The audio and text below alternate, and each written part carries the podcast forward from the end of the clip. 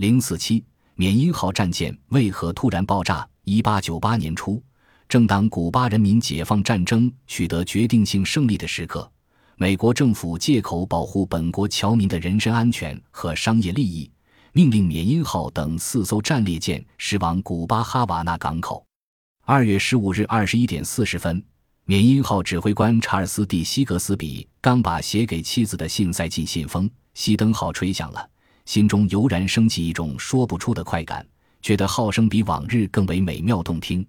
正在这时，突然一声巨响，信封飞落在地，剑身震得向左舷倾侧，接着就开始下沉，船上一片漆黑，浓烟呛鼻。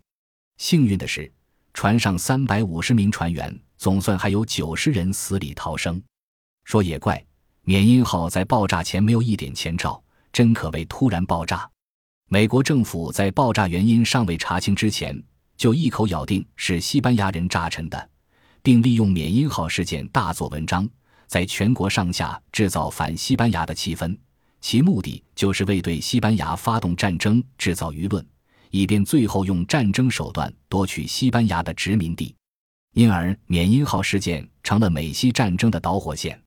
美西战争早已成为世界历史上一个事件，而缅因号战舰突然爆炸沉没的真相至今不明。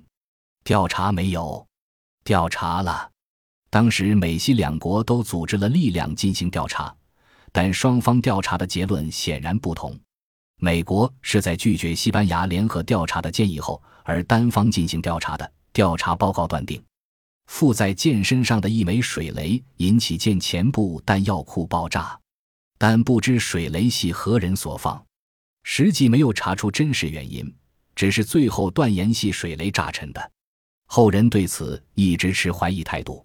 一九一一年，将缅因号残骸打捞上来，发现舰身的整个前半部被炸毁，甲板和舷侧都被炸掉了，这正是船上弹药库和锅炉所在的部位。在船的这一部分，约十二的船底仍然在原来的位置，主要在右舷一边。这不正是对美方的调查报告的否定吗？西班牙在美方拒绝联合调查后，也对这次事故进行了调查，而且还对若干曾目睹或耳闻爆炸的证人进行了较详细的讯问。西方调查报告认为，缅因号爆炸是内部原因引起的，这与1911年将该舰打捞上来所检验的情况相接近。但也难说其准确的程度，疑点仍然存在。后人根据美西两方的调查情况和美国当时的事态进行分析、推理和猜测，提出的看法也很不一致。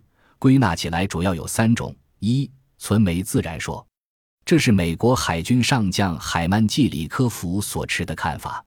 他在一九七六年用现代技术为基础进行推断，断定是由于毗邻火药库的煤仓自燃所致。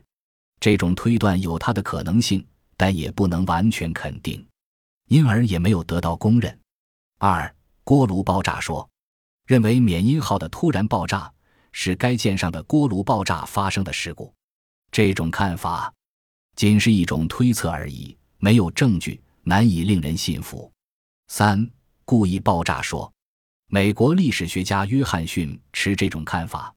他认为这次爆炸很可能是美国那些主张对西班牙打仗的人搞的，他们生怕冲突得到和平解决，所以决心采取疯狂的行动，只求引起新的麻烦。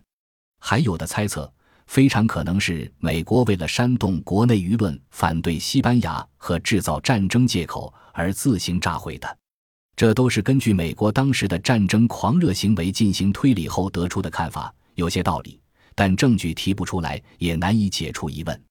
诚然，缅因号为何突然爆炸，到底是其本身发生的故障引起，还是人为破坏？也就是说，究竟是内部原因还是外部原因？看来目前已无法查清。